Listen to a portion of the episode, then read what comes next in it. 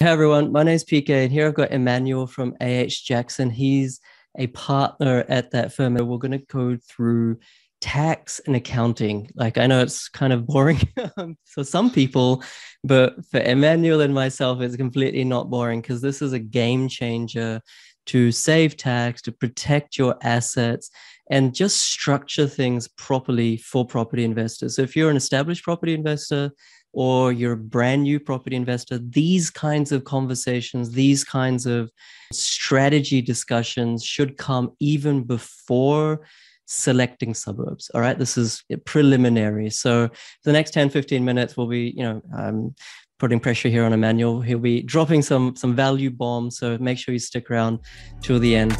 Do you want to achieve wealth and passive income through property investing? PK Gupta, host of Oz Property Investment Mastery, will help you achieve passive income by buying top 5% growth and positive cash flow property and building a portfolio using data without you wasting months of time doing research, spending weekends at inspections, or dropping $10 to $20,000 on buyer's agents each time. So if you are confused and overwhelmed by the amount of contradictory information available online and don't know where to start, then this show is for you.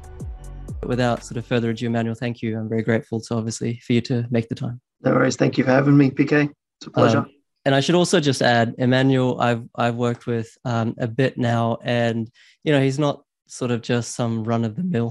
he probably won't be like me saying this. He's not sort of sort of just some run of the mill accountant. You know, he's he's kind of top shelf um, sort of stuff. So, you know, it's it's actually uh, you know this kind of content. You it's pretty it's pretty honourable, and I'm I'm very grateful for you. For no you problems. No, we, we we try and think a little bit different that's all. yeah. Creativity is the, the art of the game and, and tax. Oh, but I think first question, if we just kind of we get into it, like, you know, the the question that I get asked the most is like, even just at a high level, why is considering which entity structure to buy in, why is that critical? Like, why is that even important? Isn't suburb selection and all that other stuff more important? But what's what's in this? I guess from a really high level point of view, I mean, there are some savings that you can have with one is land tax. So if you have all your eggs in one basket, eventually you run out of room for land tax, um, and the state government will start hitting you with an additional tax, which um, yeah, is not is not a great thing. It just costs money, and you shouldn't have to have to pay extra money for that sort of stuff. Um, from a high level also, depending upon your risk profile, um, you know, it might be worthwhile to protect your assets within a, trust structure. Um, in certain circumstances, um, it, it, works, others it doesn't. Um, and then, third of all, you know, ultimately with a trust, especially discretionary trusts, positively geared properties, you know, you've got excess income, which means they need to be distributed. The profits need to be distributed. So if you have a choice as to where to distribute the profits to versus being stuck with an individual ownership, then obviously you could potentially mitigate some tax exposure and cheapen your overall burden of tax. They're your main sort of three critical, critical, critical points that you need. Um, but that being said, asset protection isn't always you know it's not 100% protected because your seed capital is also important in a trust okay? Um, because it would be in as a loan and that's still an asset of yours. So you, you may unwittingly you know unravel your asset protection by not doing it properly okay? Yeah gotcha. And you know like certainly when i was started uh, in property investing people talk about buying in your own name. They say that's the simplest way, which is true. Then some people say to buy in a trust. You've just touched on that. And then there were some fancy companies that were talking about hybrid trusts. And then some people were telling me to buy in company structure because that's what they had done in the US and you know or, or overseas. And they'd said, you know, always invest yeah. in a company structure. So obviously none of this is personal advice, but like what are the you've kind of touched on the key tenets but like for someone who doesn't know anything what are the sort of key pros and cons of buying in a in your personal name versus a trust yeah. versus a company yeah so usually it centers around obviously an individual and a trust um, can achieve what they call the CGT discount on the sale of the property. Okay, whereas a company doesn't get that. So by that I mean any capital gain on the sale of a property, you get half of it tax free if you own it in an individual name or a trust. Okay. Whereas a company, you don't. You just, whatever the profit is, you pay a flat 30%, and then it's in the company. And to get it out, you have to pay dividends down. So the profits come out via dividends, which means if your personal income rate is high, you actually pay a higher rate of tax overall. Now, that's not saying companies are not good entities to have. They to hold property. It just depends on your overall structure, um, because sometimes when you get to a certain level, companies you can invest in property because you save um, some top what we call top up tax if you're in business. You get to save it on one side um, mm. So you get more money to be able to use as deposits. But ordinary, you know, sort of people that don't have elaborate structures, we usually head towards holding appreciating assets within, you know, an individual or a trust structure, just because you achieve the CGT discount. Okay. Yeah, gotcha. And I think one thing I just wanted to touch on, like, you know, all over the internet, you see people, I shouldn't say people, companies advertising that you should buy an investment property to save tax. You know, you buy, everyone's heard of that, right? You're smiling, so I know we're on the same page on this, right? Brand new house land package or whatever it is out in the sticks. And it's, you know, huge depreciation benefit. And someone unwittingly or unknowingly from Sydney, Melbourne, let's say buys in Brisbane out in the fringe areas, brand new place because they've been sold you know the fact that they're going to be able to save lots of tax. And for them you know they're on the highest tax bracket making 200 200 plus k um, a year. And they're like well no brainer right? Like let's save some tax. Um, like in my mind it never makes sense to lose a dollar to get 50 cents back. But like what's been your experience with that? Is that something that you think is just a terrible strategy or could it work? Or you know i know that do you have to pay some of that depreciation back to the ato if you sell it? Could you in the future could you just kind of cover that emmanuel? Yeah look um i agree with you pk that to hand over one dollar in cash especially cash to get 50 cents back you know seems silly because the property price has to obviously go up in value by at least that amount every year that you own it to break even let alone account for for winning. Okay. Now, the depreciation deductions that you're talking about, you know, it's usually in your purchase price. So you've outlaid it, it's borrowed, you get these depreciation deductions. But so the depreciation parts are okay, it's your capital works, they call it. So to do with the building costs. So um, basically, what happens is they need to get added back to the calculation of your capital gains, overall capital gains tax. Um, so even though you get the deduction, the taxman claws some back upon the sale of the property as well. So it's not all tax free unless you own the property um, pre the rules coming in, which yeah, for most people today, it's not going to be applicable. So there is a clawback provision within the mm. tax law as well. So um, yeah, I, I agree with you 100%, PK. It's still got to be a sound investment choice um, rather than doing anything for a tax deduction. That just doesn't make sense to me. Yeah. So is this a is it a fair summation then to say, let's say you bought a property and there's ten thousand dollars of capital works depreciation per annum. So you know you hold that thing for ten years. Um, obviously, that improves your cash flow, saves tax in those ten years. Yep. But ten thousand per year times ten years, a hundred thousand. When you sell that, that 100,000 gets added to any capital gains. And so Correct. therefore you have to pay your marginal tax rate at that. Correct. Cool. Correct. Yep. Cool. So, so, it does, yeah, it claws it back that way. So it takes it away, essentially takes it away from your cost base. So right. So short term benefit, long term pain, sort of thing. Yeah, it's still got to make sense from a investment choice. That's how I always look at it. Yeah. No, that that makes sense, and and maybe like a little bit of an intricate question, if you don't mind, yeah. um, for business owners. You know, a whole bunch of property investors are business owners, and I see on forums and I, you know, barbecue talks, people throw around terms like bucket companies, and you know, which before started starting working, you know, when we started having discussions, I, I fully didn't recognize the importance of myself. If I'm telling you the truth. Um, for business owners who are buying investment properties and a little bit more sophisticated, how should they structure things? You know, obviously, just general advice, but yeah. maybe personal name isn't the best. Maybe in a company or maybe in a yeah. trust is better. And how does like the bucket company? How does that sort of help? Yeah, so I guess bucket companies are like a I call them the family bank for the for the group. So usually they the, the trust a trust within a family group will feed profits into a bucket company. So everyone else, what it means is everyone else's taxable income has been maximized up to potentially, you know, up to the top of the 2.5 or top of the 37% bracket. And we don't want to pay higher rate. So we say, look, we don't want to pay that rate. We'd rather pay a corporate tax rate.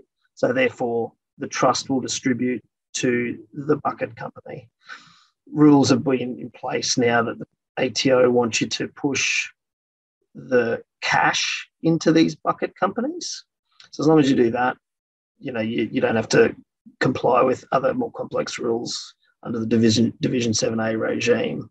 So once this money is in there, though, you've got to still decide what to do with it. So this is where we I talked about earlier, where sometimes, you know, it might make sense to go, well, I've only paid a 30% tax rate.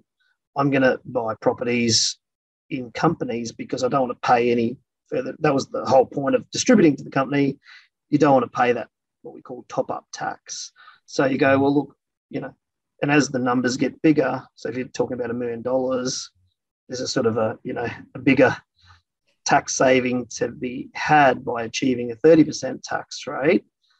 And they can be used then for your deposit. So that means you have to borrow less going forward, or you can spread it out over a number of opportunities and you say, well, I'm going to give away the CGT discount. I know that. But if you're an accumulator of, uh, of property, then I'm not selling. So CGT isn't really that big a, a deal for me.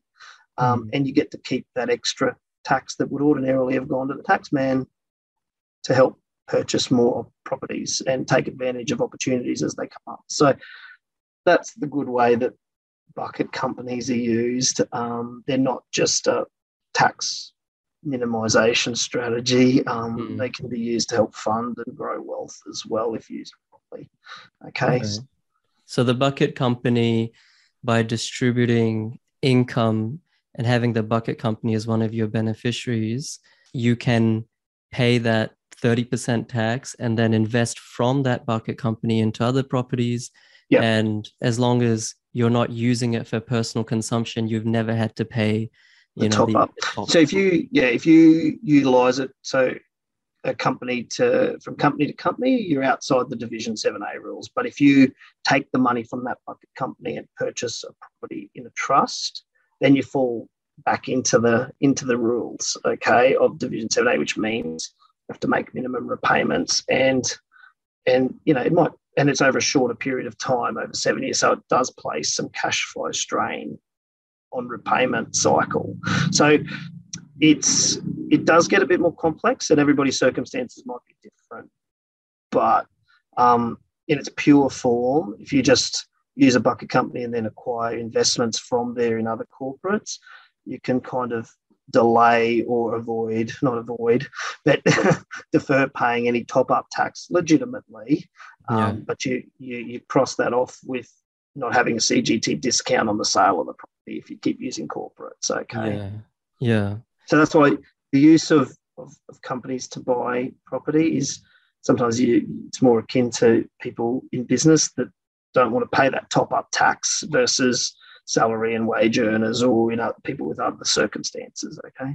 Yeah, I think that's the way I sort of assimilate it in my mind as well. If you're a, a wage earner, PAYG, then in most instances, not not every instance, but in most instances, it makes more sense to buy in your own name or in a let's say a discretionary trust or something like that. Yep. And if you do have a business, then that's when it starts to make sense to buy in a corporate in a company and, and utilize the bucket. At least considering concept. it in that fashion anyway. Right. Yeah. And obviously it's, a, it's a bit of a different way of thinking, but it, it you save on one side, but you give away something on the other. So you just got to balance it out yeah. what's what's most important. There's no perfect structure. That's what you always say. So Never ever. making those trade-offs.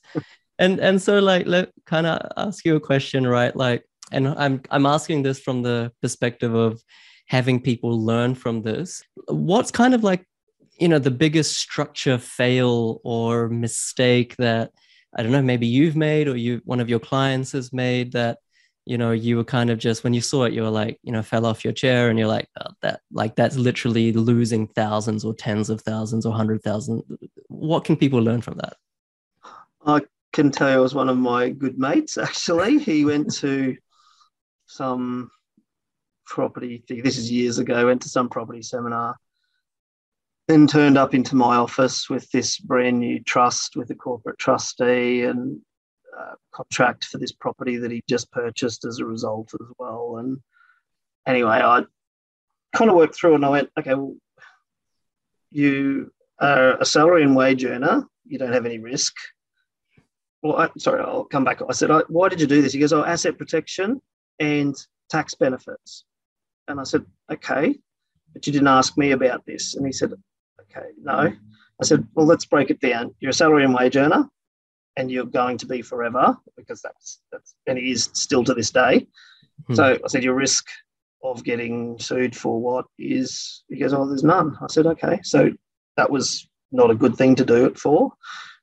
I said, this property is negatively geared and you've got massive, you know, these depreciation deductions. So you're in a loss position. And he said, Oh, can't I offset them against my personal tax? I said, No, because the loss stays in the trust. So your whole um, tax benefit is locked. So I said, You've pretty much done it for no good real reason. I said, just out of interest also, how much did you pay for this trust? Because I did, and he said, Oh, I think in the day it was $3,000. And I said, Okay, because that's a lot of money on top of it. So I said, mm, so that's probably the biggest fail I've ever seen in my entire life from everywhere because he didn't come and talk to his accountant, who's his friend first on top of it. So let's just say it was um, an interesting conversation yeah. that we had. And then there's a maintenance cost, right? Like it's not just three thousand dollars one off to maintain a trust. And this is the thing, right? And I don't know if you agree, Emmanuel, but try to keep it simple. Like most people ju- should just try to keep their structuring simple. Yes, you should chat to someone like Emmanuel to see if there's something you, where you can optimize things. But for most people, keeping it simple is the cheapest and most effective way anyway. And yeah, I'm I'm all for that as well because there's no point in complicating people's lives for no good reason. Um, there has to be a good reason for why you would structure Otherwise, there's no point. yeah, no, I could take. I mean, you're infinitely more experienced than I am in terms of all the structure stuff, but as you know, Emmanuel, our structure is is not the simplest anymore, and it to some extent just goes over my head. So, yeah, take it from me to keep it simple. Otherwise, you need like a a flow map just to kind of you know, on a whiteboard to just understand visualize what's happening it, with your money, visualize, and that's for most people that's not a good good place to be. no, don't don't you don't need structures. Um, you know, if you don't need it, like there's no purpose yeah. in doing it. And yes, circumstances change, but that's why I think it's important to sort of talk to somebody who understands this stuff, and then because we'll ask questions usually about yes, your current circumstances, but what are your kind of your crystal ball a little bit and your intentions going forward, and and mm. life changes as well. So you know the biggest thing with property is every time you you want to change ownership or something like that, stamp duty comes into play, and you don't really want to have that horrible waste of money for nothing. Okay, so that's just yeah. something that you should always always kind of be mindful of. Have an idea for now, but half an eye on the future a little bit as well. So right, and I suppose that's where your tax accountant comes into it, having half an eye for the future asking those questions at least yeah. letting you know what's what's possible like there's an element of people like me may we don't know what we don't know perhaps especially if you're brand new so i think that's where the accountant comes in and and so how like maybe last question if you don't mind emmanuel yeah. obviously you know, I, I highly recommend you from AH um, Jackson. But let's say, you know, people aren't interested in working with you. And by the way, I should say, you know, an, an accountant is a national license, so he doesn't need to be state by state or no. or anything like that. But how how does one go about? Let, let's say they don't know anything. How does one go about finding a good accountant, uh, someone that will actually help them? I always find, even in my own network, word of mouth is still the greatest um, greatest thing you can have. So if your contacts, people you rely upon or trust, are suggesting someone, at least go and have a talk to them. Have, have a talk to a couple of people, to be honest, because personality has to come into it as well. Because you could have greatest account, but if you don't like them, you're not going to communicate with them really at the end of the day. And you need to have that interaction in my mind. But I still think personal connections and personal referrals or from people you trust is always a, a good way to start. Don't believe the advertisements is my my view as well. That's... Yeah.